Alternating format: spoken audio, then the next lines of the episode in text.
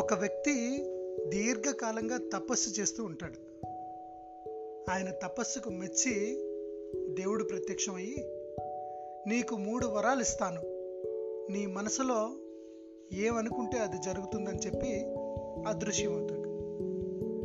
వెంటనే ఈ వ్యక్తికి ఆ వరాలు నిజమైనవా కావా అని పరీక్షించాలని ఆలోచిస్తాడు. మొదటగా ఒక పెద్ద భవనం కావాలని మనసులో అనుకోగానే తన ఎదురుగా భవనం ప్రత్యక్షమవుతుంది. రెండవ కోరికగా నా ఎదురుగా ఒక అందమైన అమ్మాయి నాకు భార్యగా రావాలని కోరుకుంటాడు. వెంటనే ఒక అందమైన అమ్మాయి తన ఎదురుగా వచ్చి తన భార్యగా అవుతుంది. సుఖ సౌఖ్యాలకు అలవాటు పడతాడు. జీవితంలో కష్టం అనేది ఉండదు, చుట్టూ సుఖాలతో నిండి ఉంటుంది. తన మనసులో ఇదంతా ఎప్పుడైనా నా నుంచి వెళ్ళిపోతుందా అనే ఆలోచన వస్తుంది. వెంటనే తన ఎదురుగా ఉన్నటువంటి సుఖ సౌఖ్యాలు, భార్య అన్నీ కూడా తన నుంచి దూరం అయిపోతాయి.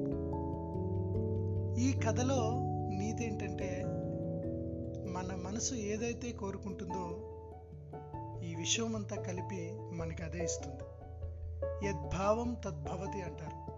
మనం ఏ భావననైతే కలిగి ఉంటామో మనం పొందే ఫలితాలు కూడా అవే భావనకు దగ్గరగా ఉంటాయని మనం అంతా కూడా గమనించాలి.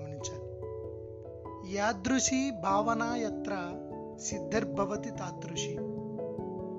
యాదృశి భావనా యత్ర సిద్ధిర్భవతి తాదృశి.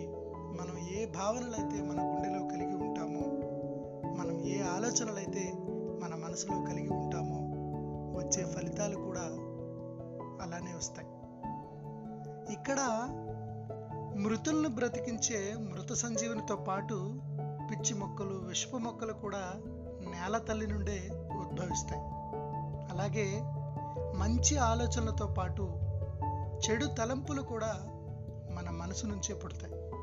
మంచి ఆలోచనలకు, చెడు తలంపులకు మానసిక క్షేత్రమే కేంద్ర బిందువని మనమంతా గుర్తించాలి.